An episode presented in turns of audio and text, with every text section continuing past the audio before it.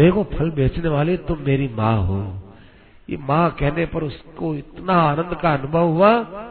उसने उसको छाती से लगा लिया और फिर अपना वो अपना वो देखा, छबड़ा देखा कि वहाँ फल वल तो कुछ है नहीं, हीरा मोतियों से वो भर दिया।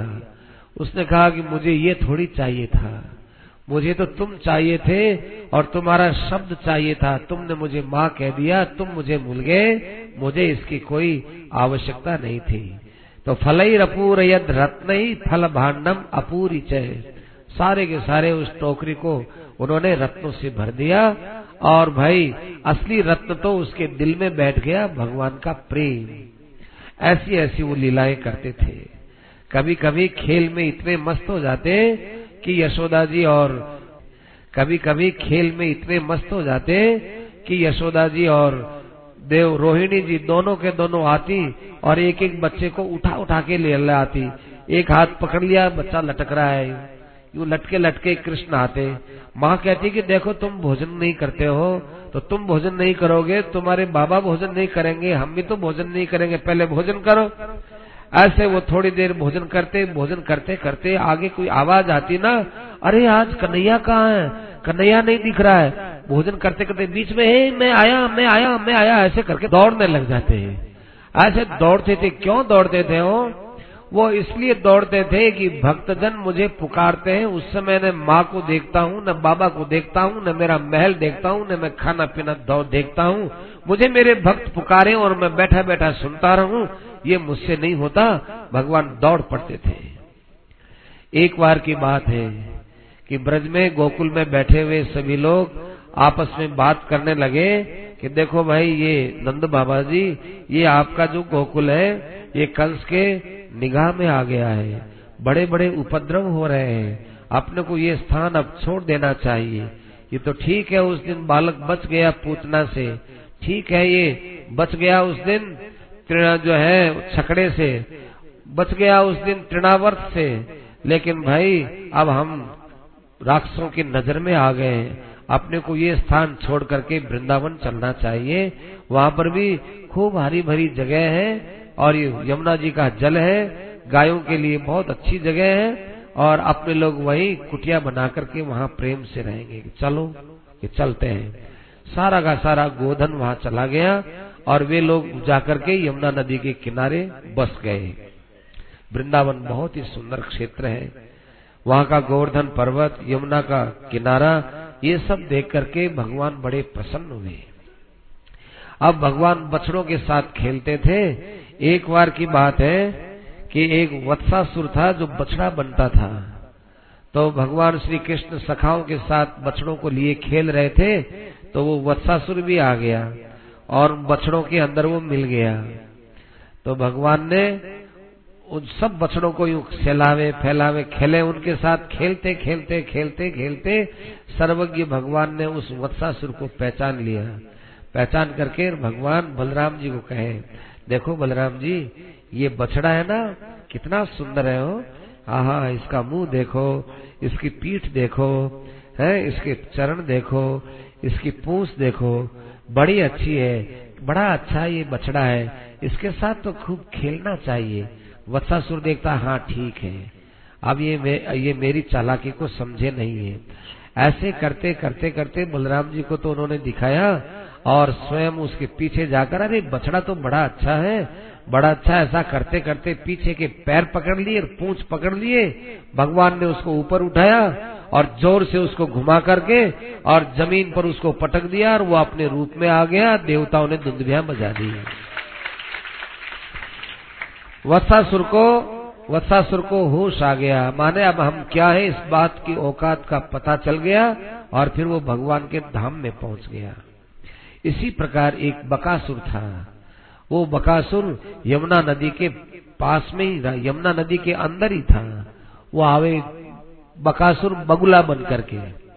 अब वो बगुला बन करके वहाँ आया, उसने वही वहाँ आकर के बड़ा विशाल रूप बनाया, चौच यूँ कर ली उसने। अपनी चौच को खोल ली और छोटे छोटे बच्चे देखने लगे कितना अच्छा पक्षी है। अरे, बड़ा अच्छा ये जानवर है। बड़ा अच्छा है, बड़ा अच्छा है। देखो देखो देखो, अब देखो, कितनी बड़ी इसकी चौच है। तो वो उस चोंच से खेलते खेलते उसके उसके मुँह में चले गए। और एक गया, दो गया, चार गए, दस गए, जितने सखा थे उसके अंदर प्रवेश करते गए। भगवान वहाँ पर पहुँचे। भगवान ने देखा, अरे, ये तो बड़ा मुश्किल काम हो जाएगा। तो भगवान उसको देख करके और भगवान ने देखा कि, अरे, बच्चे तो सब इससे मारे जाएँगे। तो भगवान वहाँ पहुँचे तो वे वो भगवान को देखकर यूँ मुँह बंद करने लगा। तो उसी समय में भगवान ने उसके दो टुकड़े कर दिए और वो बकासुर वहीं पर समाप्त हो गया। अब सब सखा वगैरह उनके जीवित के जीवित रह गए। लोगों ने कहा कि अरे अरे, ये कौन है कृष्ण तुम्हें? नंद जी ये कौन है? कौन है तुम्हारा ये कृष्ण? कौन है? देखो, बकासुर को मार दिया, वत्सासुर को मार दिया। अहम अहो ब्रह्म विदाम वाच है। लोग कहने लगे, देखो, ब्राह्मणों की बात तो सत्य ही होगी ना। उन गर्गाचार्य जी ने कहा था कि ये बच्चा सामान्य नहीं होगा, सामान्य नहीं होगा। लेकिन भगवान ने देखा कि अरे, ऐसे लीला करेंगे, तब तो ये लोग हमको कहीं पहचान लेंगे। आहा, अब एक भगवान को बड़ी विचित्र लीला करनी थी। देखो, भगवान की तो सब लीलाएँ बड़ी विचित्र हैं, पर दो लीलाएँ ऐसी हुई हैं जिसमें पहले भगवान ने लीला का संकल्प किया है। एक लीला तो है रास लीला, और दूसरी लीला है जो अब ये करने जा रहे हैं। बड़ी विचित्र लीला थी ओ सुखदेव जी महाराज उस लीला में प्रवेश करने के लिए बोलते हैं कि आओ आओ, उस लीला में प्रवेश करते हैं। क्वचिद्वनाशाय मनोदधत ब्रजात। बस ये खास बात है। मनोदधत भगवान श्री कृष्ण ने क्या किया? एक बार बड़ा पावन संकल्प किया। ब्रज में बैठे बैठे संकल्प किया कि भाई कल अपने लोगों को प्रातराश के लिए प्रातः काल का कलेवा है, वो जंगल में ही करना है। ये उन्होंने मनोदधत, ये उन्होंने संकल्प किया। आप देखो, संकल्प कर लिया, सबको कह दिया, और सब लोग, सब बालक तैयार हो गए कि ठीक है, कल का भोजन हम लोग जंगल में करेंगे, वन भोजन करेंगे। वन भोजन की हर घर में तैयारियाँ होने लगी। और सब माताओं ने देखा कि हमारा भोजन कल कृष्ण करेगा, क्योंकि ये भोजन कैसा होगा हो, जैसे संतों का भोजन होता है। सब साग मिला दिया जाता है, और छाछ, राबड़ी, दही, ये सब मिला दिया जाता है, और अचार वचार सब एक साथ इकट्ठा करके, और सबकी रोटियाँ भी इकट्ठी कर लेते हैं। ये नहीं कि मेरे घर की रोटी है, तेरे घर की रोटी है। अपने घर की रोटी, अपने घर का दही, अपने घर का साग तो रोज करते ही थे। फिर भगवान का संकल्प क्या हुआ? संकल्प ये हुआ कि सह मुनध्वम श्रुतियाँ कहती है कि हम साथ साथ भोजन करें साथ साथ रहें। तो भगवान ने अपना साहचर्य उनको प्रदान करने के लिए भोजन के समय का कल निश्चय कर लिया कि अपने सब लोग अपने अपने घर का भोजन लाएँगे और सब इकट्ठा करके सबका भोजन मिलावा रहेगा और भोजन अपने को कल वन में ही करना है। बच्चों ने जाकर माताओं से कहा माताओं के मन में बड़ी खुशी हुई कि आज हमारे घर का भोजन कृष्ण करेगा। तो भाई, उन्होंने हर घर में क्या किया कि माताओं ने चूरमा बना दिया और मोटी मोटी अच्छी रोटी, कोमल रोटी, जिसमें खूब तरह अंतर मक्खन वगैरह डाल दिया, खूब बढ़िया साग, अचार, दही, वो सब लेकर के और बच्चों को तैयार किया। लेकिन भगवान को लीला विशेषता से करनी थी ना तो देखो जैसे रात भर गोपियों को नींद नहीं आई, सखाओं को नींद नहीं आई, ऐसे भगवान को भी नींद नहीं आई हो। तो भगवान ने क्या किया? प्रातः समुत्थाय सुबह जल्दी उठ गए और जल्दी उठ करके देखो, भगवान थोड़े से देरी से उठते हैं। आप वृंदावन में जाकर देख लेना कि प्रातः काल कोई पाँच बजे छह बजे बिहारी जी के दर्शन नहीं होते हैं। क्योंकि बिहारी जी के दर्शन देरी से होते हैं। क्यों? कि वो रात्रि में रास लीला करके बड़े विलंब से आते हैं ना, तब उनको देरी हो जाती है, विश्राम करते हैं, तब हमारे, वो जो है, बिहारी जी लेट उठते हैं, देरी से उठते हैं। तो भगवान देरी से उठते हैं, पर आज इनको प्रातराश वन नहीं करना था पावन संकल्प था तो प्रातः समुत्थाय। प्रातः उत्थाय नहीं, प्रातः समुत्थाय। प्रातः काल ठीक ढंग से जल्दी उठ करके फिर भी देखा कि कहीं लोग भूलने जाएँ। तो देखो, जैसे रासलीला के अंदर भगवान ने अपनी तरफ़ से बंसुरी बजाई थी ना, ऐसे ही प्रबोधयन श्रृंग रवेण कैसा विचित्र शब्द है वो। उन्होंने अपने पास में सिंह, अभी भगवान ने मुरली धारण नहीं किए अभी भगवान बहुत छोटे हैं। इसलिए मुरली धारण नहीं की अभी तो सींग धारण किया है। उस सींग के अंदर भगवान ऐसे करके ज़ोर ज़ोर से हवा भरने लगे और उस सींग में से आवाज़ निकाली। तो भाई जितने जितने जितने जितने सखा थे, वो सब के सब सखा अपने अपने बछड़ों को लेकर, अपना अपना भोजन लेकर, भगवान कृष्ण के पास आ करके खड़े हो गए, खड़े हो गए। आहा, क्या भगवान की लीला है। अब वो बच्चे आवे, दौड़े दौड़े, भगवान के पास में और बछड़े ले आए। कितनी बछड़ों की संख्या, कोई कह नहीं सकते। और कितने उन बच्चों की संख्या कह नहीं सकते। ये सारा का सारा झुंड है बछड़ों के साथ में जंगल में जाने के लिए रवाना हुआ। अब बच्चे तो बच्चे ही थे परीक्षित। ये बच्चे क्या करें? आपस में खेलते खेलते, वे खेलते खेलते कृष्ण वहाँ जा रहा है। तो आओ आओ, अपन जाकर के दौड़ते देखे, पहले कृष्ण को कौन छूता है? तो दौड़े दौड़े जा करके और के मैंने पहले छुआ कि नहीं? मैंने पहले छुआ। अब कृष्ण से पूछा कि कृष्ण तुम बताओ, पहले किसने छुआ? तो कृष्ण है, उनको कहेगी दोबारा हम आगे जाते हैं, फिर तुम दोबारा आओ, हम दोबारा निर्णय करके बताएँगे। ऐसे ऐसे भगवान विनोद कर रहे थे। और वे बच्चे भी क्या करें, उनसे रहा नहीं जाए वो भी सीटी, पीपी सब बजाएँ। और कई तो पत्तों को लेकर के, और जो है उसमें सीटी बजाए हो। देखो, अपने अपने बालकपन को याद करो, ठीकरी लेकर के, और उसमें नीम का पत्ता या और दूसरा कोई पत्ता डाल करके उसमें देखो, पोली जगह उसमें हवा लगाओ, उसमें आवाज़ आएगी।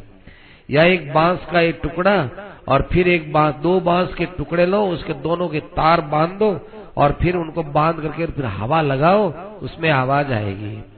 और ये बड़े बड़े पत्ते हैं पतले पतले पत्ते, उन पत्तों को यहाँ रख करके और ज़ोर से यहाँ लगाओ, वो फोट आवाज़ आएगी, बच्चे लोग बड़े राज़ी होते हैं। ऐसे ऐसे वो खेल खेल रहे थे। और पीपल का पत्ता लेकर के और पीपल के पत्ते के आगे की जो चूंच होती है, उस चूंच को तो निकाल दो। और फिर इसको यूँ समेट करके और उसको करके फिर उसको ऊपर का भाग उसको थोड़ा सा दबा करके और फिर उसमें ज़ोर से हवा भरो, उसमें सीटी की आवाज़ आएगी। ये सब बातें बच्चे देख रहे थे, आपस में खेल रहे थे। ऐसे खेलते खेलते, कूदते खेलते, कूदते हुए खूब आगे दूर तक चले गए। देखो देखो परीक्षित। इत्थम सताम ब्रह्म सुखानुभूत्या दास्यं गतानाम परदैवतेन।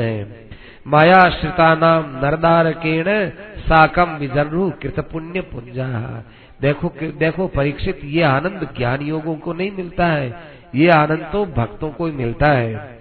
ज्ञान योगियों का जो परम तत्व है इथम सताम ब्रह्म सुखानुभूत्या। जो ब्रह्मानंद है और जिन्होंने ब्रह्मानंद का अनुभव कर लिया है, वो अनुभव तत्व है ना? वो ज्ञान योगियों का अनुभव तत्व ज्ञान योगियों के साथ, परंतु वही तत्व जब सगुण साकार में आता है और अपने भक्तों के बीच में जब वो आता है खेलता है, कूदता है तो उसका आनंद और का और ही होता है। बड़े बड़े ऋषि मुनि भी जन्म जन्मांतर की तपस्या करने के बाद भी जिनके चरण धूलि को प्राप्त करने में भी समर्थ नहीं हो पाते, आज वही कृष्ण अपने सखाओं के साथ बराबरी का बर्ताव करता हुआ बड़े प्रेम के साथ खेलता है। ऐसे उस खेल को एक अघासुर था, वो देख नहीं सका। देखो भगवान का और भक्त का जो प्रेम न देख सके, यही अगासुर की आसुरी वृत्ति थी। यह उसके मन में सुहाया नहीं। वो अघासुर एक सर्प बनकर के बीच में पड़ गया। अब वो सर्प बना वही विशाल पर्वताकार सर्प हो गया और मुँह उसने यूँ फाड़ लिया, नीचे का होठ तो ज़मीन पर, ऊपर का होठ आसमान में, अब उसका अंदर का मुँह लाल लाल लाल लाल हो गया। अब बच्चे खेलते खेलते, अरे आओ आओ आओ, अरे तुम भी आओ, तुम भी आओ। देखो, एक वृंदावन की शोभा बताए। देखो, कैसी लाल लाल शोभा हो रही है। देखो, ये लाल लाल बादल हैं आकाश के।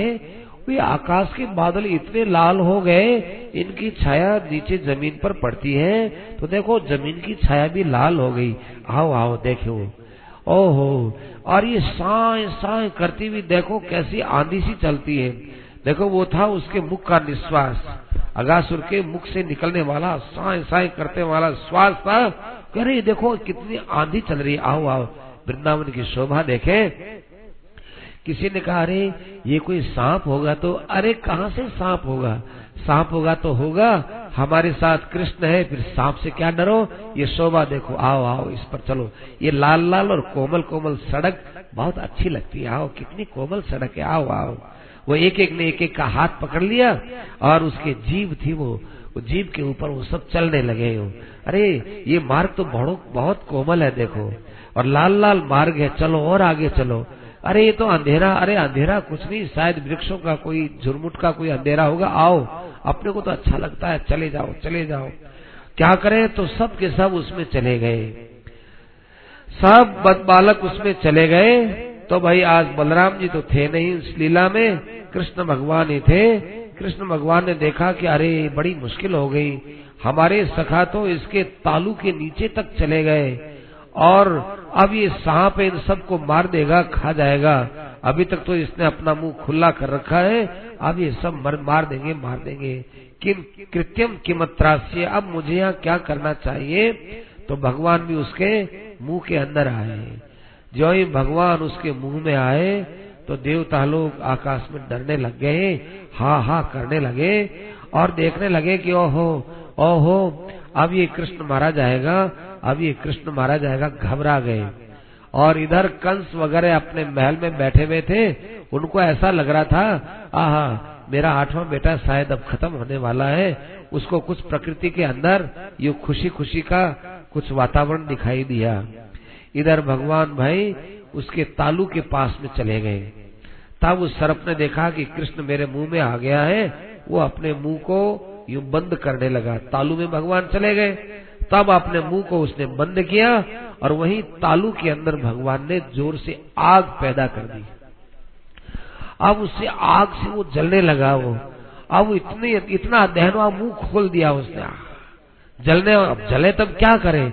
मुँह खोल दिया तो भाई उस समय में भगवान ने अपने सब सखाए भी बाहर आ गए और भगवान भी भाई वक्त्रान मुकंदो, भगवान विनिर्यो तब भगवान भाई उससे फिर बाहर आ गए।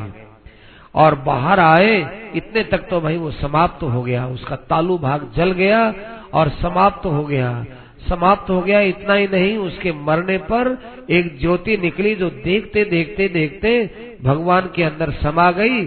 अब देवताओं ने धुंधिया बजा दी और फूलों की खूब वर्षा कर दी। तो भाई, ये भगवान की पाँचवें वर्ष की लीला थी। अब आप लोग ध्यान से सुनना। ये पाँचवें वर्ष की लीला थी तो लोगों को छठे वर्ष में इसका ज्ञान हुआ। ये तो बात एक चलत में कह दी सुखदेव जी ने। सुखदेव जी कहते थे कि आह, मैं तो उसके भाग्य की प्रशंसा करता हूँ अघासुर के भाग्य की। कि देखो देखो, उसने किस प्रकार से असुर योनि में और महान जहरीले योनि में पड़ा रह करके भी, सांप होकर के भी उसने भगवान को प्राप्त कर लिया। और भगवान कैसे दयालु है, अपनी तरफ़ आना चाहिए, फिर उसके ज्योति को अपनी ज्योति में मिला लेते हैं। सकृत यदंग प्रतिमांतराहिता मनोमयी भागवतीम ददऊ गतिम जो एक बार भी ध्यान से सुनना हो, भगवान के दिव्य श्री विग्रह को, भगवान के दिव्य स्वरूप को अपने मन के अंदर धारण कर लेता है, फिर भगवान उसको अपनी तरफ़ से भागवती गति प्रदान कर देते हैं। ऐसे भगवान दयालु है दयालु है। और जो अपने अंदर अनंत कोटि ब्रह्मांड नायक परात्पर पर ब्रह्म परमेश्वर का आनंद तत्व का साक्षात्कार कर लेते हैं। उनके वहाँ तो भाई किसी प्रकार का कोई दुख होता ही नहीं है। ऐसे वो बोले, सुखदेव जी, परीक्षित ने कहा, महाराज, थोड़ा सा आप मेरे प्रश्न को सुनिए। आपने हमसे ये बात कही थी कि पाँचवें वर्ष में भगवान ने अघासुर को मारा था और लोगों को छठे वर्ष में पता चला तब तक अघासुर का मांस सब सूख गया था और उसका चमड़ा चमड़ा ही रह गया था। ये बात आपने हमको बताई है। तो महाराज, ये बात जिस दिन अघासुर को मारा गया, उस दिन ही क्यों नहीं पता चला? ये बात तो उसी दिन मालूम चल जानी चाहिए थी। ये एक साल की लीलाओं का क्या हुआ? एक साल तक, एक साल तक भगवान कहाँ थे? एक साल की लीलाओं के विषय में हमको बताइए। देखो महाराज, हम बड़े धन्य हैं, बड़े भाग्यशाली हैं। आप जैसे हमको ये भगवान की दिव्य लीलाओं का अमृत पान करा रहे हैं और इस अमृत पान से हम लोगों के संसार का जो जहर है, वो जहर उतर रहा है। संसार के भोगों का जहर हमारे अंदर चढ़ा हुआ, उस सारा का सारा जहर हमारा उतर गया। इसलिए, हे प्रभु, आप बताओ बताओ बताओ, वो एक साल की लीला का क्या हुआ? एक साल तक कृष्ण ने क्या किया? क्यों नहीं उन ब्रजवासियों को पता चला कि आज वो सर्प मारा गया और उन बच्चों ने जाकर क्यों नहीं ब्रज में जाकर हल्ला किया? आज कृष्ण ने सर्प को मार दिया, आज कृष्ण ने सर्प को मार दिया। ये उस दिन हल्ला क्यों नहीं किया? क्यों नहीं लोगों को पता चला? कहते हैं, इस बात को सुनकर के सूत जी महाराज कह रहे हैं कि, हे सोनकादि ऋषियों, परीक्षित के इस प्रश्न को सुनकर के सुखदेव जी इतने समाधि में स्थित हो गए, ऐसे वो स्थित हो गए, ऐसे स्थित हो गए कि कई देर तक उनसे कहा नहीं गया। देखो सुखदेव जी महाराज, भागवत को सुनाते सुनाते किसी लीला के अंदर डूबते हैं तो दो लीलाओं में डूबेंगे। एक तो यहाँ इस लीला में डूबे हैं और एक इसी दसम स्कंद के उस प्रसंग में जहाँ सुदामा जी का प्रसंग आएगा, उसमें भी सुखदेव जी महाराज ऐसे भगवान के लीला में डूब जाएँगे कि उनसे कोई देर तक बोला नहीं जाएगा। सूत जी महाराज कहते हैं, मैं तो खुद भाई उस सभा के अंदर मौजूद था। मैंने देखा कि कई देर तक उनसे बोला नहीं गया। इतम स्म पृष्ठ सतुवादरायणी खिलेन्द्रिय है क्या बताएँ? भगवान के प्रेम में इतने डूब गए, इतने डूब गए कि उनसे कुछ बोला नहीं गया। कृत्सात, बड़ी मुश्किल से उन्होंने अपने वृत्ति को और सोचने की वृत्ति को, संकल्प की वृत्ति को जगाया। और वो तो सब अपनी वृत्तियों को भगवत रस में डुबा दिए थे। कौन बोले? गंगा जी में डुबकी लगाओ, देखे, कोई आदमी बोल सकता है क्या? पानी के अंदर कैसे बोला जाए? ऐसे ही लीला रस में डूबे हुए श्री सुखदेव जी महाराज बोल नहीं सके। कैसे बोले? डूबे हुए थे। फिर बड़ी मुश्किल से, बड़ी मुश्किल से उन्होंने एक एक वृत्ति को जगाया, जगा जगा करके फिर बोलना प्रारंभ किया। देखो, भागवत में यहाँ ही एक ऐसा प्रसंग है हो जहाँ पर संबोधन तो कहीं हो रहा है और संबोधन करने के बाद उस विषय का प्रतिपादन कहीं हो रहा है। अब देखो सुखदेव जी महाराज क्या बोले? अरे, परीक्षित परीक्षित, तुम बड़े धन्य हो धन्य हो। भागवतो तमोत्तम। क्या बात कही है कि तुम भागवतों में उत्तम और उत्तमों में भी उत्तम हो उत्तम हो उत्तम हो उत्तम हो। देखो, सुखदेव जी महाराज के लिए ये शब्द परीक्षित बोलते तो अच्छा लगता, लेकिन यहाँ श्रोता को कितना ऊँचा स्थान दिया है। अरे परीक्षित, तुम तो सारे भागवतों में उत्तम और उत्तम भागवतों में भी तुम उत्तम हो, सर्वोत्तम हो। देखो, तुमको कथा सुनना आता है। कथा सुनते सुनते जो व्यक्ति कथा के रस में डूबता नहीं है, अथवा वक्ता को भी डूबा न दे तो भाई वो किस बात का श्रोता हुआ? अरे अरे, तुमने तो एक साल की गुप्त लीला है। ओहो इस गुप्त लीला को पूछने के लिए कैसा प्रश्न किया है? तो सुनो भाई अब देखो, भागवतो तमोत्तम ये संबोधन तो पहले बोल दिया और अब आगे नया अध्याय प्रारंभ करते हैं।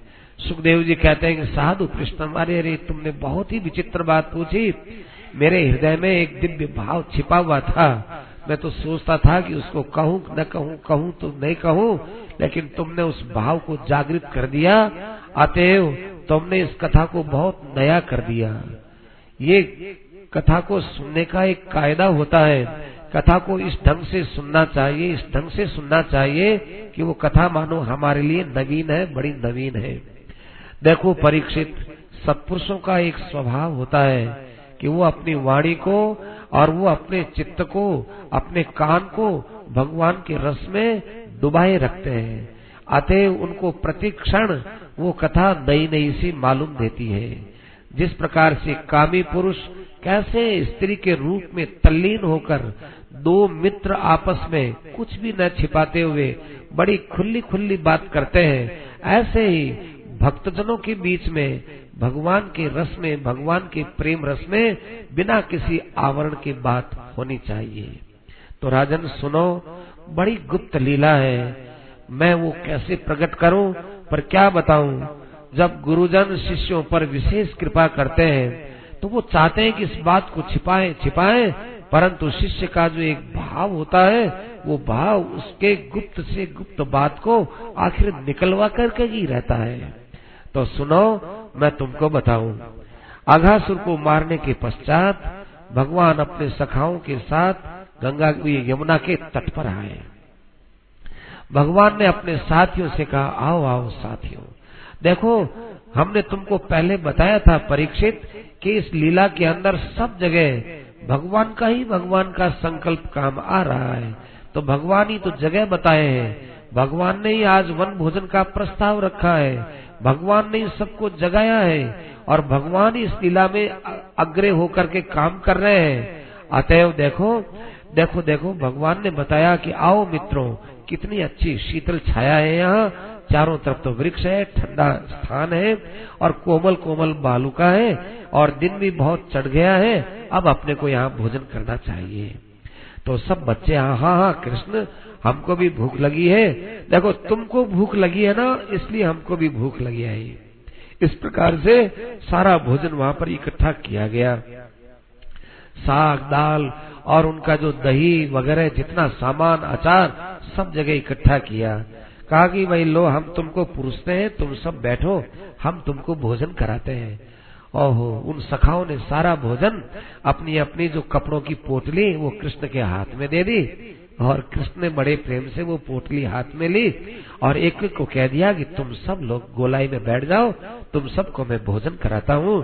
तो सब चारों तरफ़ ऐसे ही बैठ गए, जैसे कमल के पत्ते चारों तरफ़ रहते हैं, और बीच में वो गद्दी का भाग होता है। और कह दिया कि अब बछड़े बछड़े, ये सब पास में चलने चलने दो।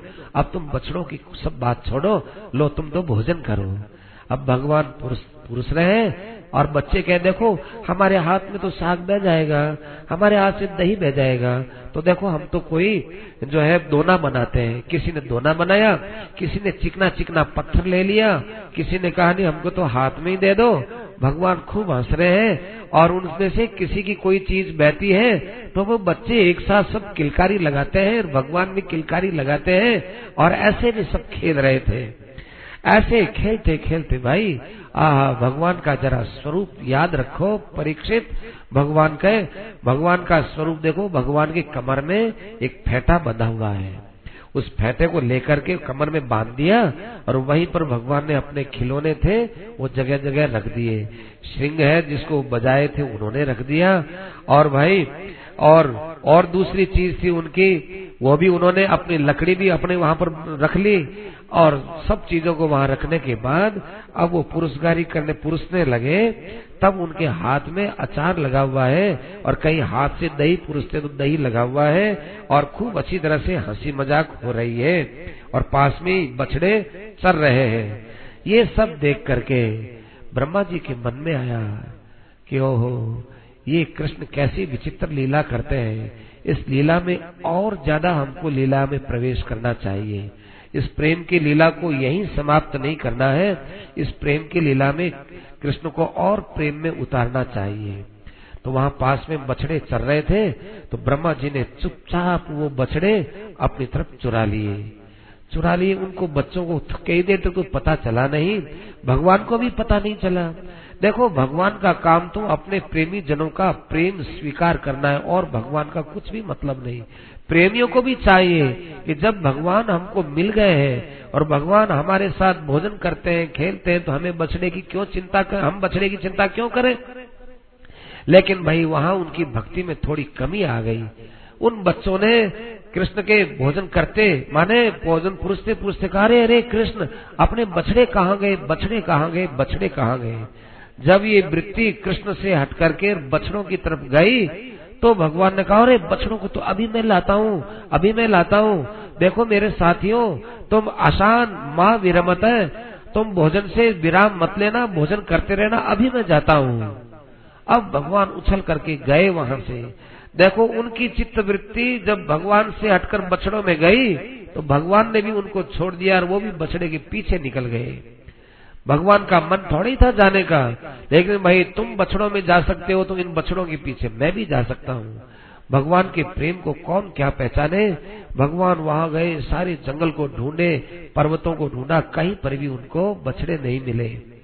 अब भगवान इतनी देर तक तो मधुर लीला में थे, लेकिन देखा कि आखिर बछड़े कहाँ गए? यहाँ तो मैं एक अकेला ही तो हूँ। मधुर लीला तो सबके बीच में होती है। अपने अंदर की ऐश्वर्य शक्ति को उन्होंने जगाया, जगा के देखा कि बछड़े कहाँ हैं? अरे अरे, ये तो सब ब्रह्मा ले गया है। ब्रह्मा बड़ा मूर्ख है। ब्रह्मा को क्या पता हमारी लीलाओं का। अच्छा ब्रह्मा ले गया तो ठीक है। इधर भगवान वापस आए अपने सखाओं के बीच में। तब तक ब्रह्मा जी ने एक काम और किया। यहाँ से सब भगवान के भक्तों को और बालकों को वहाँ से गायब कर दिया। ये सब के सब वहाँ बछड़े भी चले गए और ये मित्र भी, भगवान के सखा भी ब्रह्मा जी के द्वारा छिपा दिए गए। अब एक अकेले रह गए। सर्वम विधि कृतम, कृष्ण सहसा अव जगा में भगवान को ये जानते हुए कोई देरी नहीं लगी। ये सब कुछ ब्रह्मा की करतूत है। तब भगवान ने देखा कि ओहो, जब से मैंने कृष्णावतार स्वीकार किया है, तब से गोकुल के अंदर जितनी माताएँ, सब माताएँ मुझे बेटा मानती हैं। सब गौवे मुझे बेटा मानती हैं। अब एक एक के मन की बात तो पूरी करना इस एक अवतार में कैसे संभव है? और इनके लिए कितनी बार मुझे कृष्ण बनना पड़े, ये भी कैसे संभव है? आज ये बड़ा अच्छा मौका मिल गया। सब चाहते थे ना कि कृष्ण हमारा बेटा हो, हमारा बेटा हो अब इनका बेटा तो ब्रह्मा जी के पास है और उस बेटे के जगह हम बेटा बन जाए और हम बेटा बनकर के एक एक माता की गोद में हम लोग इनको कृष्णानंद प्रदान करें और इनके अंदर जगह रहने वाली भक्ति है, उस भक्ति को कायम रखें। इन सब का उद्धार हो सबका उद्धार हो। ऐसा विचार करके और वे, भगवान, उस समय में जो जैसा लड़का था, जिस आकृति का था, जो जैसे वस्त्र पहन रखा था जैसे उसके पास खेल खिलौने थे, भगवान उन बच्चों के रूप में उसी आकृति में बन गए और जो जैसा बछड़ा था, बछड़े के रूप में भी भगवान वैसे के वैसे बन गए। और अब भगवान ही तो भाई बछड़ा बने हुए, भगवान ही ग्वाल बाल बने हुए, और भगवान ही उनको हाँकते हैं, और भगवान ही हाँकते हैं, और सब कुछ भगवान ही हो गए। जिस प्रकार से सृष्टि में सब कुछ भगवान होता है, उस बात को भगवान आज प्रत्यक्ष में सबको दिखाते दिखाते अब वहाँ पर वृंदावन की रवाना हुए, अपने बस्ती की ओर आने लगे जंगल से। किसी को भी इस भेद का कुछ भी पता नहीं था। अब भगवान आए और भाई, वो बछड़े अपने अपने गवों के पास में गए और वो बालक भी अपने अपने घरों में गए। माताएँ तो पहले से प्रतीक्षा करती थी, अपने बालक को आतावा देख करके माँ समझी कि अरे अरे अरे, हमारा बालक आया, आज ये कृष्ण के साथ खेल कर आया, कृष्ण के साथ खाकर आया और बहुत अच्छा लग रहा था। बच्चा उनको उस बच्चे को ले, गोद में ले, छाती से लगाए और उस बच्चे को चूमे, बहुत उसका प्यार करने लगे। माताओं को ये पता नहीं है कि हमारा बच्चा तो ब्रह्मा जी के पास है और उसके बदले में कृष्ण आया है। ये माया किसी को कुछ पता नहीं चलने दिया। और सब अपना ही बच्चा मान करके उससे ऐसा प्रेम करे, ऐसा प्रेम करे कि जैसे वो कृष्ण से प्रेम करती थी। असल में उन माताओं का प्रेम अपने बच्चे से ज़्यादा कृष्ण में था, परंतु अब उनको अपने बच्चों में बहुत प्रेम होने लगा, बहुत प्रेम होने लगा। इसी प्रकार से गवों का भी था। जिन गवों के और आगे बछड़े हो गए थे गौ का स्वभाव है कि अपना सद्योजात शिशु होता है, उसमें बहुत प्रेम होता है। लेकिन उन बछड़ों के भी यही हालत हुई कि जिन गवों के और बछड़े हो गए, वे भी अपने सद्योजात शिशु में इतना प्रेम नहीं जितना भगवान बने हुए बछड़ों में। प्रेम वो गौ इतना चाटे उनको देख देख करके, खूटा तोड़ तोड़ करके आए और जाकर के उस बछड़े से मिले, अपने गले के नीचे वो आए और उसके ऊपर अपना सिर रख दे। ऐसे ऐसे गवों के अंदर भी बछड़ों के प्रति बड़ा विलक्षण प्रेम था। ये ब्रज तो एकदम प्रेम में डूब गया। एक दिन बलराम जी महाराज, वो, अब बलराम जी की तो भाई कभी तो जाए, कभी न जाए। बलराम जी ने एक दिन कृष्ण के साथ में वहाँ पर जंगल में जाने का विचार किया। गए, अब एक साल के अंदर कोई पाँच सात दिन बाकी रहे होंगे। अब वो जाके देखते हैं कि भाई हमको बछड़े बड़े अच्छे लगते हैं, ये बच्चे भी बड़े अच्छे लगते हैं, और जो है, ये साथ के और भी गोप है और गोपों के जो पिता वगैरह हैं, वो भी जंगल में गए हैं, वो भी अपने बच्चों को देख करके बहुत स्नेह करते हैं। गवे भी दौड़ी दौड़ी आकर के बछड़ों से बड़े प्रेम करती है। बात क्या है? ये सब देख करके बलराम जी के मन में थोड़ा संदेह हुआ कि यहाँ आजकल ब्रज में कोई माया चल रही है या और कुछ बात है। कृष्ण उनके साथ में थे। अब वो कभी कृष्ण को देखे, कभी बछड़ों को देखे, और कभी वो जो है ग्वाल बालों को देखे, ऐसे देखते देखते बलराम जी अभी तक कोई पूरा निर्णय नहीं कर पाए। अचिंतयत, वो सोचने लगे कि किम एतत अद्भुतम इव? हमारे ब्रज में कुछ ही अद्भुत वातावरण क्या हो रहा है? मुझे सब जगह एक वासुदेव ही वासुदेव क्यों दिखाई दे रहा है? अरे बछड़े में भी मुझे कृष्ण का स्वरूप और और बाल बालों में भी कृष्ण का स्वरूप। और जैसे मुझे कृष्ण प्यारा लगता है, मेरे प्यार में ये बछड़ा भी उतना ही लगता है जितना ये कृष्ण लगता है। आखिर क्या बात होगी? कोई माया है? केयम व कुत आया था देवी व नारी उत आसुरी। ये कोई मनुष्य की माया है या कोई आसुरी माया है कि दैवी माया है? प्रायो माया तो में भरतुर। और तो कौन सी माया हो सकती है? कौन सी माया हो सकती है? ये वो बेचारे कई देर तक बलराम जी समझ नहीं सके। तब वो कई देर तक कृष्ण का ध्यान किए और अपनी उन्होंने ज्ञान शक्ति को जगाया। चक्षुषा वयनेन माने अपने ज्ञान नेत्र को जब जगाया, ज्ञान के द्वारा वो देखने लगे, क्योंकि बलराम जी भी तो भगवत अवतार है ना, जब उन्होंने ज्ञान की दृष्टि से देखा, देखते ही, आहा, उनके पास कृष्ण तो खड़े ही थे। बलराम जी ने जाकर कृष्ण को अपने छाती से लगाया और कहा, नैते सुरेशा ऋषयो न चैते त्वमेव भासी सभिदाश्रयेऽपि। सर्वं पृथक्त्वं निगमात् कथं वदेत्युक्तेन प्रभुणा बलो वै अरे अरे कृष्ण, मैं तो इस समय भटक गया। जाने किस किस की माया की तरफ़ मेरा ध्यान गया। नहीं नहीं ये बछड़े कोई देवता वगैरह नहीं है, और ये बालक भी, ग्वाल बालक भी कोई देवता वगैरह नहीं है, कोई ऋषि नहीं है। आहो, समझ गया, तू ही अनेक रूपों में हुआ है। तूने आज शास्त्रों का ज्ञान हमको बताया है कि देखो, मैं एक अनेक रूपों में कैसे होता हूँ, ये बताने के लिए तुम ही तुम सब कुछ हुए हो। बताओ बताओ बताओ बताओ, ये कृष्ण क्या बात है? कृष्ण मुस्कुराते हुए कहने लगे, मैं क्या बताऊँ भाई साहब? ये सब बात तो ब्रह्मा जी बताएँगे। ब्रह्मा जी से आप बात पूछ लेना। इतने में वही आकाश में ब्रह्मा जी आए। ब्रह्मा जी ने भी क्या किया कि इन लोगों को ले जाकर के ब्रह्मलोक में रखा और वो यहाँ आके देखते हैं। तो ब्रह्मा जी ने देखा कि हम तो देखेंगे कृष्ण किसी को ढूंढेगा, एक दूसरे से पूछेगा। अज्ञानी बना हुआ फिरेगा और फिर कोई हम जाकर के इनको कुछ न कुछ ज्ञान देंगे। भगवान ने कहा, अरे भाई, तुमको हमने ब्रह्म ज्ञान दिया है, भागवत का ज्ञान दिया है, अब हम तुमसे थोड़ी कोई बात पूछेंगे। तो जितने ही ब्रह्मा जी में आए ब्रह्मा जी इधर आए ब्रह्मा जी आके देखते हैं ग्वाल बाल तो वही है, और बछड़े भी वही हैं। वो तो कृष्ण वैसा का वैसा ही खेल रहा है, वैसे ही यहाँ भोजन हो रहा है, वैसे ही हँसी खेल कूद हो रही है। अरे ये बछड़े और ग्वाल बाल तो मेरे लोक में यहाँ कैसे आ गए? ब्रह्मा जी जाकर फिर अपने लोक में देखते हैं तो वहाँ पर वो सोए हुए दिखते हैं। यहाँ देखते हैं तो उनको खेलते हुए दिखते हैं।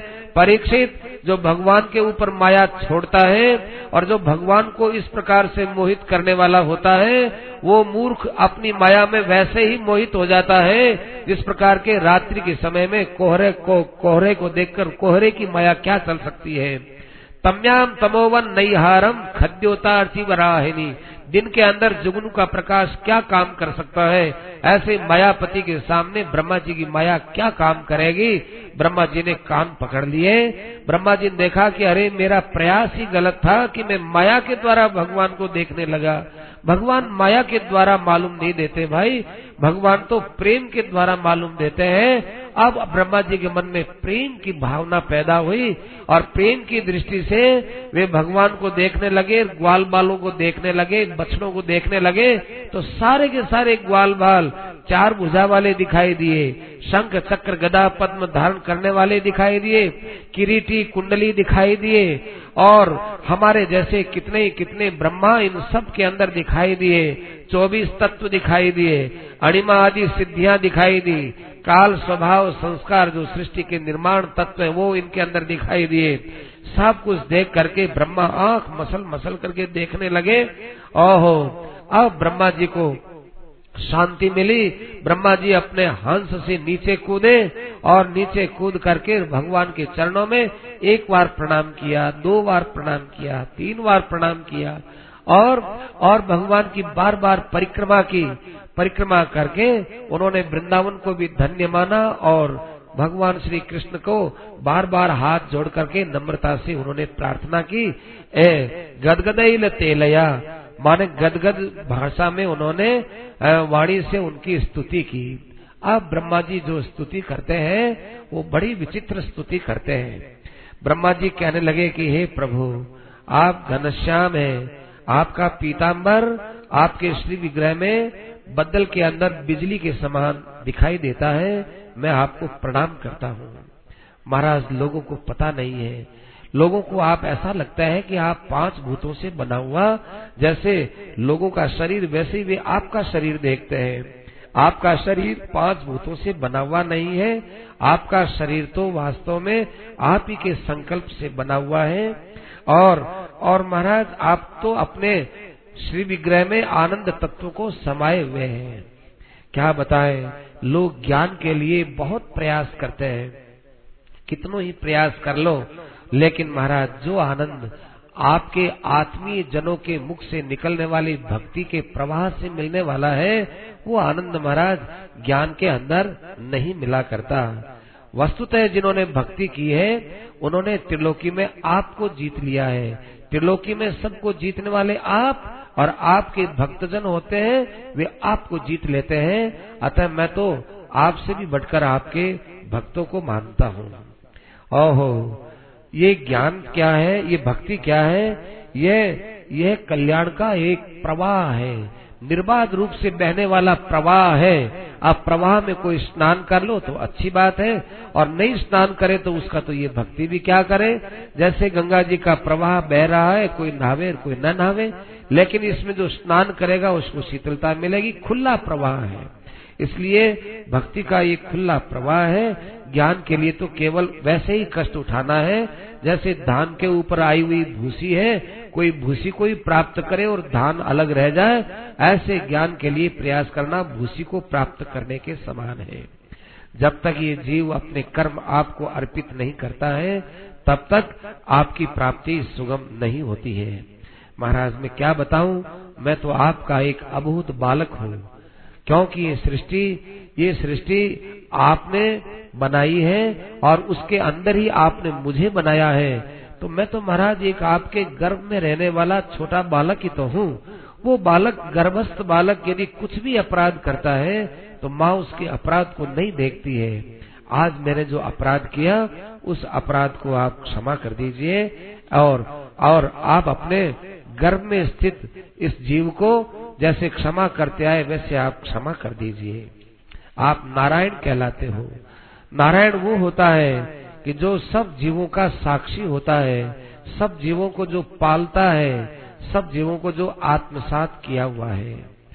महाराज, आज मुझे मालूम चला, इतने दिन तक तो मैं समझता था, लेकिन आज तो मैंने आँखों से देखा है किस प्रकार आप ही सृष्टि में अनेक अनेक रूपों में विराजमान होते हो।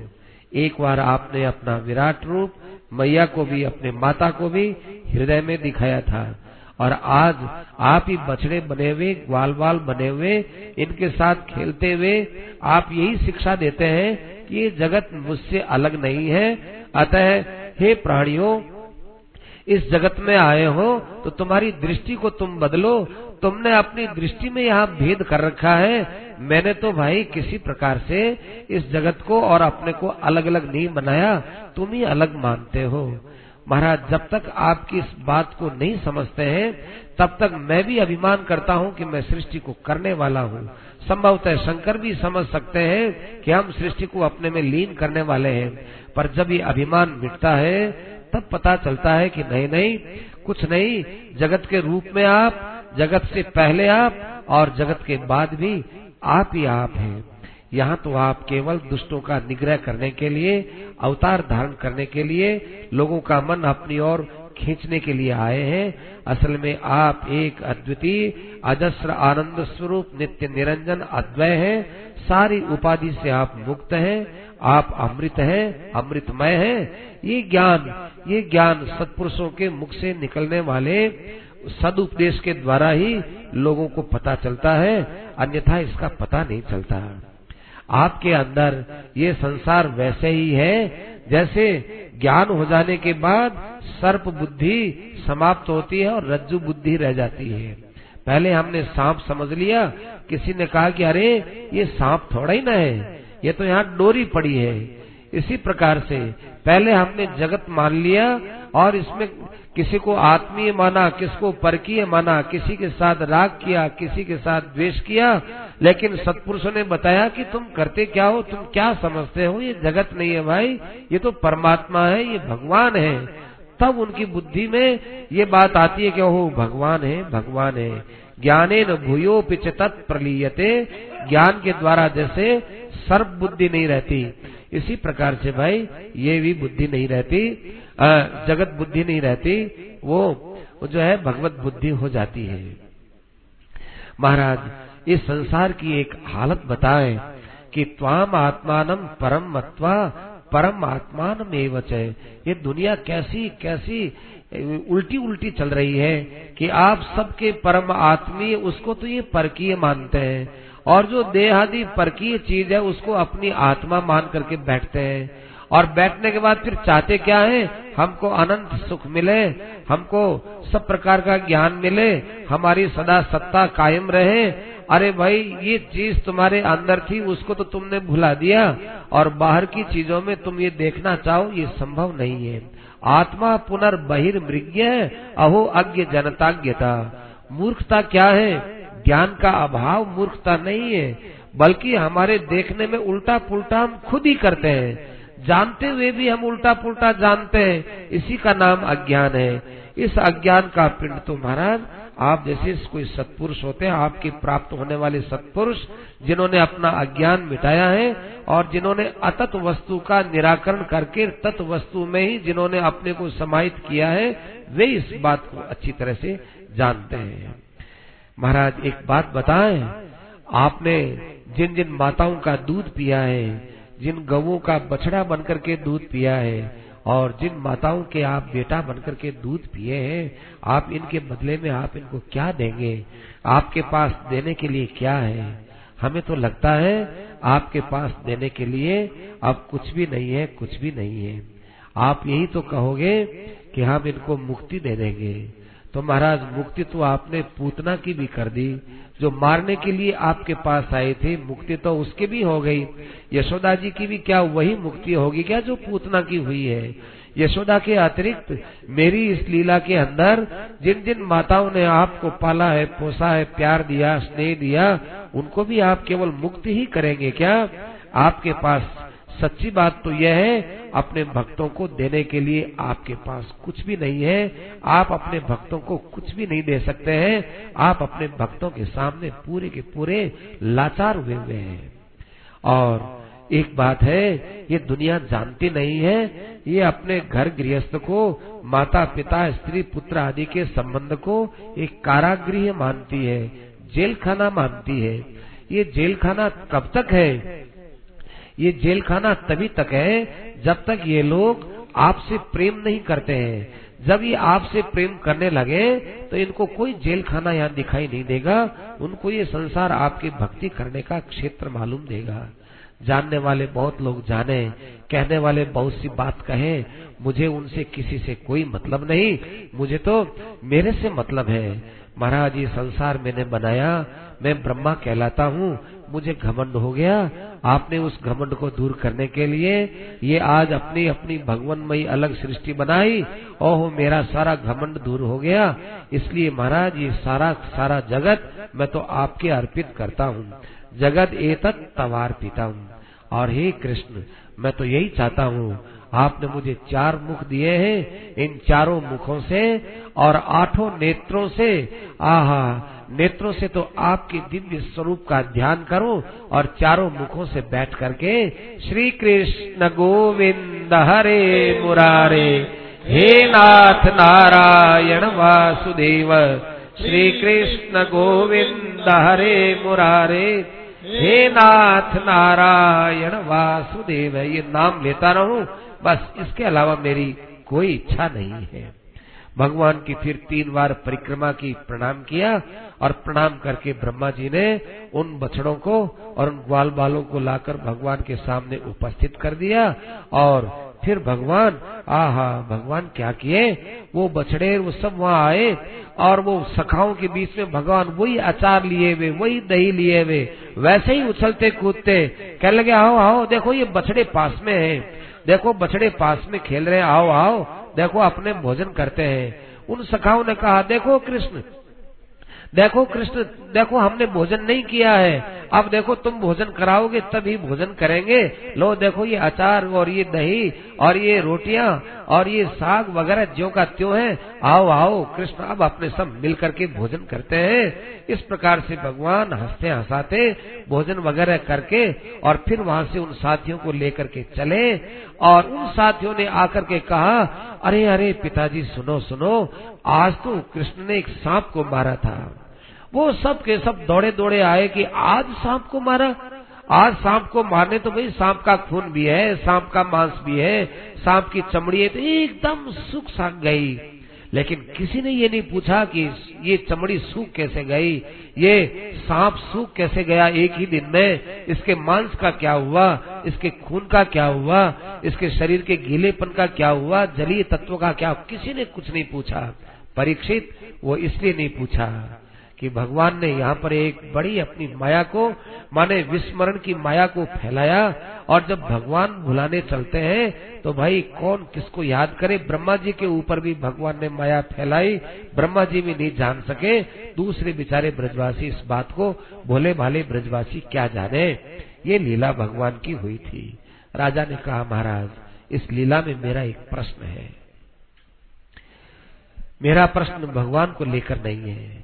मेरा प्रश्न उन माताओं को लेकर है, उन गवों को लेकर है कि जिनके असले, असली असली जो उनका बेटा था वो तो ब्रह्मा जी के पास। चाहे वो बछड़ा हो, गवों का बेटा हो, और चाहे वो वो गोपांगनाओं का बेटा हो, और गोपियों का बेटा हो, कोई भी हो। असली बेटा तो भाई उनका ब्रह्मा जी के पास में था। और कृष्ण तो यहाँ पर नकली बनकर के आए थे। एक स्वभाव होता है कि चाहे कोई कितना ही नकल करके आए, दिल से दिल खींचता है तो वो अपने के साथ ही खींचता है। उनके देह से पैदा होने वाला जब बच्चा उनके पास नहीं था, चाहे उससे सुंदर कितना ही कोई बच्चा आ जाए और चाहे कितने ही संख्या में आ जाए, वैसा प्रेम थोड़ी हो सकता है। तो उन गोपियों का अपने पुत्र के अतिरिक्त कृष्ण बने हुए पुत्र में वैसा प्रेम भाव नहीं नहीं, आपने तो बताया कि उससे भी विलक्षण प्रेम भाव पैदा हुआ। ये प्रेम कहाँ से पैदा हुआ? ऐसे ही गवों के अंदर वैसा प्रेम कैसे पैदा हो गया? ये प्रेम की बात मुझे बताइए, समझ में नहीं आ रही है। सुखदेव जी महाराज कहने लगे कि देखो, लोगों को पता नहीं है कि हम किससे प्रेम करते हैं। लोगों को कहेगी तुम्हारा किससे प्रेम है कह देंगे, हमारा तो शरीर से प्रेम है, हमारा तो धन से प्रेम है, हमारा तो कुटुंब से प्रेम है, हमारा ज़मीन जायदाद से प्रेम है, हमारा तो यश, मान आदि से प्रेम है, प्रतिष्ठा पद आदि से प्रेम है, ये बोल देते हैं। लेकिन उनको पूछो कि अच्छा तुम्हारा शरीर से प्रेम है तो शरीर से तुम्हारा क्यों प्रेम है, कैसे प्रेम है और कहाँ तक प्रेम है? अभी किसी आदमी का शरीर में यदि कोई विकृति हो और कहे भी, तुम्हारा हाथ है, ये खराब हो गया, तुम्हारे हाथ को काटा जाएगा। तो क्या कहेंगे अच्छा बाबा, हाथ को भले काट दो, हमारे प्राण बचने चाहिए। तो बताओ, प्राण में प्रेम है कि नहीं? तो चाहे कितना ही रुपया खर्च हो जाए, चाहे शरीर हमारा आधा कट भी जाए तो भी लोग प्राण से प्रेम करते हैं। और कहने के लिए कहते हैं कि हम शरीर से प्रेम करते हैं। तो परीक्षित, जैसे धन की अपेक्षा शरीर में ज़्यादा प्रेम, शरीर की अपेक्षा प्राणों से ज़्यादा प्रेम, प्राणों की अपेक्षा अपनी आत्मा में स्वाभाविक जीव का प्रेम होता है।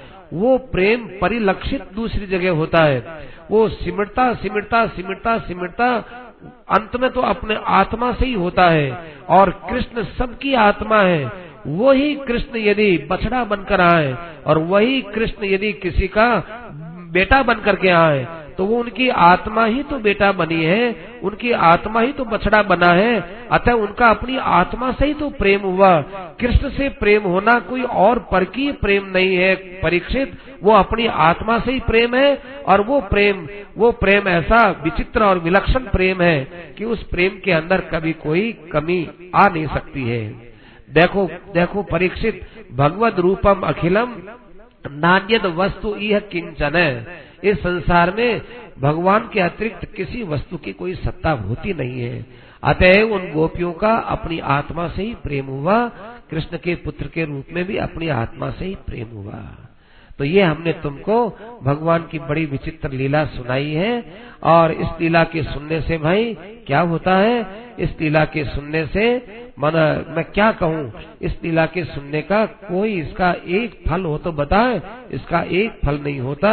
सिन्वन गृणन नरो अखिलार्थान अब आप नोती इसका, इस लीला को कोई सुने, स्वीकार करे इसको ध्यान में लाए, उसको अखिल अखिल अखिल अखिल पदार्थों की प्राप्ति हो जाती है। सुखदेव जी महाराज कहते हैं कि अब कृष्ण छठे वर्ष में आ गए। छठे वर्ष तक तो बालक खूब आराम से खेलने कूदने लगता है। और एक दिन जंगल के अंदर भगवान साथियों के साथ बलराम जी से कहने लगे कि देखो बलराम जी, ये वृक्ष हैं, हमको कितनी अच्छी शिक्षा देते हैं कि हमको लोगों के लिए जीना चाहिए। वृक्ष न तो अपनी छाया लेते हैं, न वृक्ष अपने फल खाते हैं और न वृक्ष अपने पत्तों से अपना कोई लाभ लेते हैं, दूसरों के लिए जीते हैं। इसी प्रकार से इस मनुष्य को दूसरों के लिए जीना चाहिए। ये देखो, वृक्षों की वृक्षों की स्तुति भौरे करते हैं। भौरे क्यों बैठते हैं? पक्षी क्यों बैठते हैं? ये हम लोगों को बताने के लिए, अपना जीवन दूसरों के लिए हो तो भाई उसको सब लोग चाह करते हैं। ऐसे खेलते खेलते जंगल में एक दिन श्रीदामा नाम के सखा ने कहा कि देखो कृष्ण यहाँ पास में एक धेनुकासुर है, जो कि गधे के रूप में यहाँ पर पड़ा रहता है और आने वाले प्राणियों को बुरी तरह से मारता है और उनको समाप्त कर देता है। इस क्षेत्र को अपने लोग पवित्र करें। भगवान ने कहा, अच्छी बात है। तो भाई बलराम जी साथ में थे और वहाँ पर एक तमाल वृक्ष था, उस तमाल वृक्ष को पकड़ करके बलराम जी ने ज़ोर से हिलाया। इतने में वो वृक्ष के हिलने से और पत्तों के टकराहट से तड़तड़ाहट की आवाज़ से और फलों के गिरने से वो धेनु का सुर आया और बलराम जी की तरफ़ आकर छाती की तरफ़ लात मारने के लिए तैयार हुआ। बलराम जी ने उसके पैर पकड़ लिए, घुमा करके उसको वहीं पर पटक दिया। देवताओं ने दुंदगिया बजा दी भगवान श्री कृष्ण ऐसी लीला करते थे। एक बार की बात है कि भगवान गौवे चराते चराते अपने गौ अपने गौवे चराते हुए वे ग्वाल बालों के साथ में बहुत गर्मी से पीड़ित थे। यमुना नदी के किनारे आए। वहाँ इतनी तेज उनको प्यास लगी हुई थी, गर्मी भी थी, उन्होंने आव देखा, न ताव देखा, सीधा जाते ही जल पीना चालू कर दिया। जल पीने से भाई जितने ग्वाल बाल थे और जितने उनके गौवे थी, वो सब के सब वहाँ पर मर गई। तो मरते ही भगवान ने उनको अमृत वर्षिन्या ईक्षया, अमृत बरसाने वाली दृष्टि से देखा, सब जीवित हो गए। लेकिन भगवान ने देखा कि यमुना नदी का विषैला जल तो शुद्ध करना ही चाहिए। एक बार तो हम जिला देंगे दो बार जिला देंगे लेकिन इस प्रकार से इसका जहर तो समाप्त नहीं होता ना जहर समाप्त हो जाए। ऐसा विचार करके भगवान एक कदम के वृक्ष के ऊपर चढ़े। राजा ने कहा देखो महाराज आप इस, इस इसकी कथा है ना कालिये नाग की कथा इस कालिये नाग की कथा को विस्तार से सुनाना। सुखदेव जी ने पहले कह दिया कि काली नाग से यमुना नदी दूषित थी उसको पवित्र कर दिया। तब कहा कि देखो महाराज यह है यह है तो विशैली कथा, लेकिन कथा के अंदर तो अमृत है ही। यमुना नदी के अंदर जहर हो गया तो क्या हुआ? कथा में तो अमृत है ही। इस कथा अमृत को आप विस्तार से हमको सुनाना। तो सुखदेव जी महाराज कहने लगे कि देखो, एक काली नाग था, वो आकर के और यमुना में रहने लगा। सारा यमुना नदी का जल दूषित हो गया। भगवान श्री कृष्ण एक कदम वृक्ष के ऊपर चढ़ गए। और चढ़ करके किसी से सलाह नहीं ली। भगवान कभी कभी देखो, अकेली लीला करते हैं, कभी सलाह लेते हैं, कभी सलाह नहीं लेते हैं। भगवान की मधुर लीलाएँ हैं, इनमें ज़्यादा सलाह लेने की भगवान को ज़रूरत नहीं पड़ती। भगवान वृक्ष के ऊपर चढ़ गए और ज़ोर से उन्होंने जल के अंदर कूदना, भगवान ज़ोर से उसमें कूद गए। तो जल के नीचे गए अब भगवान के भार से भाई, वो जल के नीचे गए नीचे गए तो तरंगे बढ़ती गई बढ़ती गई। उन तरंगों के द्वारा उस काली को पता चला कि देखो, ये तरंग का झटका कैसे लगा हमारे। तो देखा कि अच्छा एक कोई बालक आया हुआ है। अब वो बालक के पास में आया और बालक के पास में आकर उसको चारों तरफ़ से उसको लपेट लिया काली नाग ने। लपेट करके वो पानी के अंदर ऊपर नीचे ऊपर नीचे जाए तो कृष्ण एक बार पानी के ऊपर आए। तो वहाँ पर सखाओं ने देख लिया। अब सखाओं से रहा नहीं गया, चिल्लाने लगे सब। कोई तो गए, बस्ती के अंदर जाकर हल्ला किया, किसी ने जाकर यशोदा जी को कहा, किसी ने जाकर वसुदेव नंद जी से कहा, किसी ने किसको कहा, सब लोगों, सब बच्चे इधर उधर भग करके लोगों को बुला लाए। और लोग कोई लकड़ी लेके आए, कोई क्या लेके आए कि हम ये करेंगे, हम वो करेंगे, सब आकर के तीर पर खड़े हो गए। इधर भाई बलराम जी महाराज वहाँ उस दिन अपने घर पर ही थे। मैया ने सुना कि इस इस प्रकार से एक सांप ने हमारे बच्चे को चारों तरफ़ से जो है घेर लिया है, वो बंद गया है और पानी के अंदर वो उसको ऊपर नीचे कर रहा है, मेरा बच्चा मरने वाला है। यशोदा जी के तो होश गायब हो गए। यशोदा जी तो अपने घर में ही मूर्छित हो गई। बलराम जी ने कहा कि नहीं मैया ऐसा नहीं होगा। मेरे पर विश्वास करो। अब क्या मुझे तो वहाँ ले चलो। लंबी लंबी श्वास लेवे बलराम जी अपनी मैया का हाथ पकड़ करके और यशोदा जी को जैसे तैसे वहाँ लाए।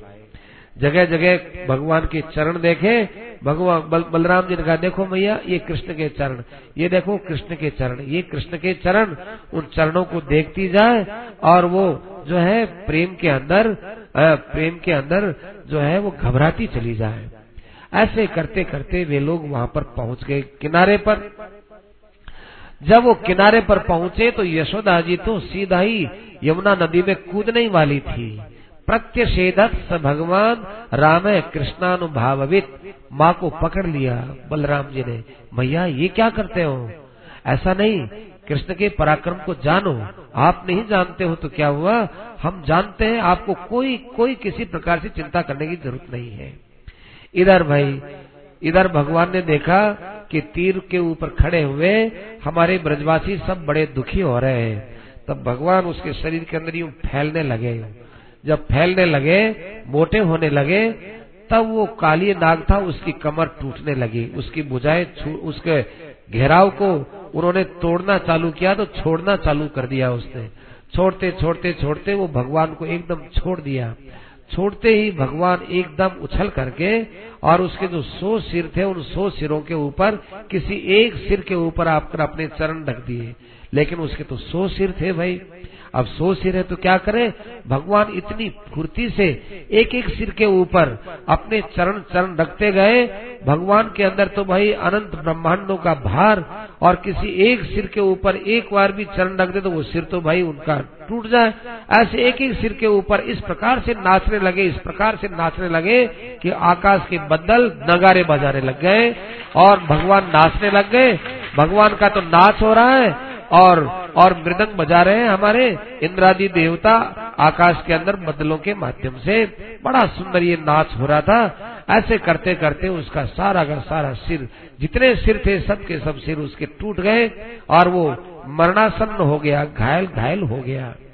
इतने में ही भाई चराचर गुरु भगवान श्री कृष्ण को जान करके नाग पत्नियाँ आई और नाग पत्नियों ने आकर के बड़े आदर भाव से भगवान श्री कृष्ण का स्तवन किया कि नहीं महाराज, ठीक है। ऐसे अपराध करने वालों को इस प्रकार से दंड दिया जाना आपका न्याय कार्य है। ये दंड नहीं दिया है महाराज। ये तो आपने हम पर अनुग्रह किया है, बड़ी कृपा की है। क्योंकि दुष्ट पुरुषों को जब तक दंड नहीं दिया जाता है, तब तक उनकी दुष्टता दूर नहीं होती है। आओ आप तो आप तो महाराज क्या समझते हैं? आप जाने, हम अपराधी हैं, ये इसमें तो कोई संदेह नहीं। लेकिन एक दृष्टि से हम बड़े सौभाग्यशाली हैं।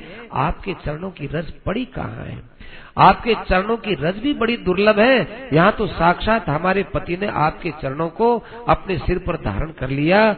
अतः हे कृष्ण, हम ऐसे पति को प्राप्त करके बड़े, बड़ी भाग्यशालिनी है। आज आपके भी दर्शन कर लिए और आपके चरणों के हमने दर्शन कर लिए। आप विश्व रूप है, सबको देखने वाले हैं, सब प्रकार से आप सबसे निरपेक्ष हैं।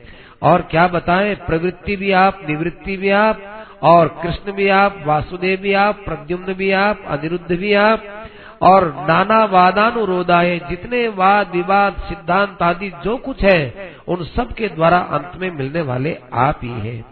वास्तव में तो आपका विश्व से कोई संबंध नहीं है, अतः आप अविश्व हैं, और विश्व के रूप में जो कुछ है, वो सब आप ही है, इसलिए इसलिए आप विश्व रूप है। आपको विश्व से रहित कहा जाए तो ये बात भी युक्ति युक्त मालूम देती है। और विश्व रूप आप ही है ये बात भी सही मालूम देती है। दोनों पर, दोनों विरुद्ध बातें आपके अंदर यथार्थ रूप से घटित होती है। एक बात है महाराज आपके अनंत गुण है, अनंत गुण में गुण है, उनमें आपका एक क्षमा गुण भी है। इसलिए हमारे पति तो अब बेहोश हो गए। इनकी तरफ़ से हम आपसे क्षमा याचना करते हैं। आप हमको क्षमा कर देना, आप हमको हमको क्षमा कर देना। हम चूँकि पत्नियाँ हैं तो पत्नी कभी भी अपने पति से अलग होना नहीं चाहती है। अतः आप कृपा करके हमको हमारा पति दे दीजिए। हम अपने पति के साथ में रहना चाहती हैं। इस प्रकार से नाग पत्नियों की सरल सरल प्रार्थना सुनकर के भगवान ने कुछ ऐसी कृपा की कि वो काली नाग था, उसको अब धीरे धीरे श्वास आने लगा और वो काली नाग होश में आ गया। होश में आने के बाद काली नाग ने कहा हाँ महाराज, जो मानव शरीर प्राप्त करके बात बात में क्रोध करते हैं बात बात में जो चिढ़ते रहते हैं, ऐसे लोगों को आप हमारे समान ये शरीर देते हैं, ऐसे लोगों को आप सर्प बनाया करते हैं। तो ये स्वभाव हमारा वहाँ से आया हुआ है। लेकिन आज आपने बड़ी हमारे पर कृपा की। आज आपके चरणों के दर्शन हो गए, आपका पराक्रम भी मैंने जान लिया। अब आप, मैंने तो आपके साथ न्याय नहीं किया। अब आप क्षमा करो तो आपके हाथ की बात है। और आप यदि दंड दे तो वो दंड लेने के लिए भी तैयार हूँ। अपराध मेरा ज़रूर हुआ है। भगवान उसकी बात सुन करके और बड़ी प्रसन्नता से कहने लगे, देखो काली, अब तुम यहाँ से यमुना नदी को छोड़ दो और अपने पूर्व स्थल पर चले जाओ। वहाँ जाकर के तुम निवास करो और अपने भाई, बंधु सबको तुम ले जाओ। तुम हमारे स्वरूप को वहाँ पर जाकर के याद करते रहो। देखो, उस रमण द्वीप को छोड़ करके तुम यहाँ आए थे ना? अब तुम रमण द्वीप में वापस चले जाओ।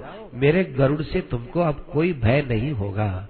तो काली नाग ने कहा, महाराज, एक काम तो मैं कर दू। क्या मेरे पास बहुत उत्तम उत्तम वस्त्र हैं, बहुत अच्छे अच्छे आभूषण हैं, मैं आपका श्रृंगार करना चाहता हूँ। तो भगवान वहाँ पर विराजमान हो गए।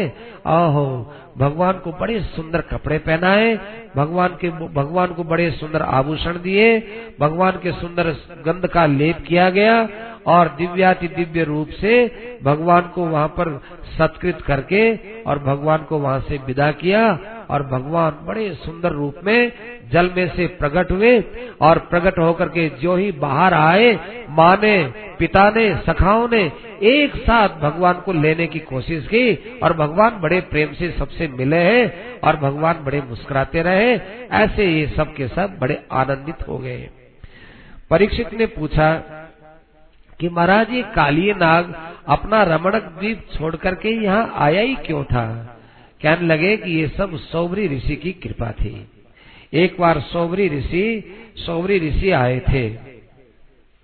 बात क्या हुई कि काली नाग के यहाँ पर एक बार गरुड़ जी चले गए। गरुड़ जी गए तो उन्होंने काली नाग के रमणक द्वीप में जितने सर्प थे उन सब सर्पों से कहा कि देखो हम सब तुमको मारेंगे, हम तुमको खाएँगे और मारेंगे। तो सर्पों ने कहा कि आप इस प्रकार से हर किसी को मारोगे तो ठीक नहीं आप ऐसा करो रोज हमारे एक एक महीने में एक एक की तरफ़ से आपको सर्प मिल जाएगा। हम अपने आप ही आपके पास आ जाएँगे। तब गरुड़ जी ने कहा, चलो ठीक है, तुम सर्व विनाश नहीं चाहते हो तो भाई एक एक सर्प हमारे पास में महीने भर में आ जाए। ऐसा वो विचार कर लिए, निर्णय भी हो गया। काली ने सब सर्पों को बेकाना चालू किया कि तुम क्यों गरुड़ से डरते हो? ये गरुड़ तो यूँ करता है, वो करता है, बेकाना चालू किया। गरुड़ जी को पता चल गया कि सर्पों की मति में ये भ्रम पैदा करता है। अंत में एक बार काली नाग का भी नंबर आया। तो काली नाग का नंबर आया तो काली नाग गया नहीं गरुड़ जी के पास। गरुड़ जी की अवेलना करने लगा। तब गरुड़ जी आए और उसके ऊपर फूंकार करने के लिए, तब वो मारने के लिए आए गरुड़ जी। तो काली नाग तो वहाँ से भगा और भग करके और यमुना नदी में आ गया। यहाँ पर सौबरी ऋषि की कृपा से भाई यहाँ गरुड़ जी आ नहीं सकते थे। कारण कि एक बार गरुड़ जी यहाँ मछलियों को खा रहे थे। सौबरी ऋषि को दया आई। उन्होंने कहा कि देखो गरुड़, तुम इन निरपराध प्राणियों को खाते हो, ये चीज़ उचित नहीं है। अब आज के बाद यदि तुम यहाँ आ गए तो देख लो तुम्हारे सिर के टुकड़े हो जाएँगे। तब से सौबरी ऋषि के कारण गरुड़ जी तो वहाँ आते नहीं। इस बात का काली को ज्ञान था तो काली ने आकर यहाँ डेरा लगा दिया। लेकिन अब भगवान के कहने से वापिस वो रमण द्वीप पे चला गया था। इधर भाई, नंदादी के नंदादी के उत्साह को तो कौन क्या कहे? सब के सब बड़े उत्साहित हुए और वे भगवान श्री कृष्ण से मिले। इतने में रात हो गई थी। रात्रि में सबने, उन्होंने वहीं विश्राम किया। और रात्रि में विश्राम किया तो चारों तरफ़ आग लग गई। देखो ये आग की कथा है ना, भागवत में दसम स्कंद में तीन बार आएगी। तीन बार क्यों आती है भाई? कि भगवान त्रिविध ताप का नाश करते हैं। त्रिविध प्रकार का ताप है वो दूर करते हैं, अतः तीन जगह ये आग की कथा आएगी। तो भाई वहाँ रात को सब लेटे हुए थे, चारों तरफ़ आग लग गई, भगवान को सब लोगों ने पुकारा कि देखो देखो, हे कृष्ण, ऐसा घोर तमो वन्नी ही, बड़ी भयंकर आग लग गई, अब किधर जाए किधर जाए? भगवान ने कहा, देखो भाई, आप सब लोग चुप रहो, हम अभी इस आग को पी लेते हैं, आप सब लोग शांति से बैठे रहो। ऐसे कहते रहे, कहते कहते भगवान ने जाने क्या कुछ जादू किया, उस आग को पी लिए और सबको बड़ी शांति मिली। इस प्रकार से भाई, ये भगवान की बड़ी लीलाएँ हुई। सुखदेव जी महाराज कहते हैं कि इस वृंदावन में, इस वृंदावन में सभी ऋतुएँ बड़ी श्रेष्ठ है। इस वृंदावन में देखो, गर्मी की ऋतु थी और सब बच्चे वहाँ पर खेलने के लिए आए थे। वहाँ पर एक प्रलंबासुर था वो भी इन खिलाड़ियों के अंदर शामिल हो गया सम्मिलित हो गया। और उसने देखा कि कृष्ण सबको मारता है तो भाई खिलाड़ियों में दो दो दल होते हैं। एक दल के नायक तो बलराम जी हो गए, एक दल के नायक कृष्ण हो गए। अब कुछ तो कृष्ण के पक्ष के रहे, कुछ जो है बलराम जी के पक्ष में रहे। वहाँ पर ये शर्त लगी कि भाई जो हारेगा, वो जाकर के भांडीरक नाम के वट वृक्ष का स्पर्श करके आएगा और वो चढ़ाएगा। हारने हारने वाले तो चढ़ाएँगे और जीतने वाले उसके ऊपर चढ़ेंगे। तो प्रलंबासुर था, उसने देखा कि भाई कृष्ण बड़ा बल वाला है, अतः अपने को कृष्ण के विपरीत बलराम जी की तरफ़ नहीं होना चाहिए। हमको बलराम के विपरीत कृष्ण की तरफ़ होना चाहिए, ताकि हम बलराम को समाप्त कर दें तो कम से कम कम से कम कृष्ण का एक सहयोगी कम होगा। अतः वो कृष्ण के पक्ष में रहा और वहाँ पर वो खेल खेलने लगे। कोई योग की बात थी कि उस दिन कृष्ण भगवान का दल था, वो हार गया। अब हार गया तो वही अब चंडी तो देनी पड़ेगी। अब कृष्ण का नंबर आया चंडी देने का। तो भाई कृष्ण को लोगों ने कृष्ण कहा, मैं तो चंडी नहीं दूँगा। तो वो, क्यों भाई? क्यों नहीं दोगे? तुम हारे हो, तुमको तो भाई चंडी देनी पड़ेगी। तुम्हारे पास लाख गवे ज़्यादा होगी तो क्या हुआ? खेल में तो भाई, खेल में कोकाऊ को गुसैया कौन किसके खेल में? बड़ा खेल में तो सब बराबर है। तो भाई आखिर कृष्ण के ऊपर श्रीदामा चढ़ ही गया और कृष्ण वहाँ पर उसको वहाँ तक उतार के आए। भांडीरक वन तक गए वहाँ सब। इधर बलराम जी महाराज से वो प्रलंबासुर के ऊपर चढ़ गए। अब प्रलंबासुर बलराम जी को लिए लिए जा रहा था, मार्ग में आते वो अपने असुर रूप में आया। तो बलराम जी ऊपर बैठे हुए थे उन्होंने कहा कि अरे, ये क्या गड़बड़ी करते हो?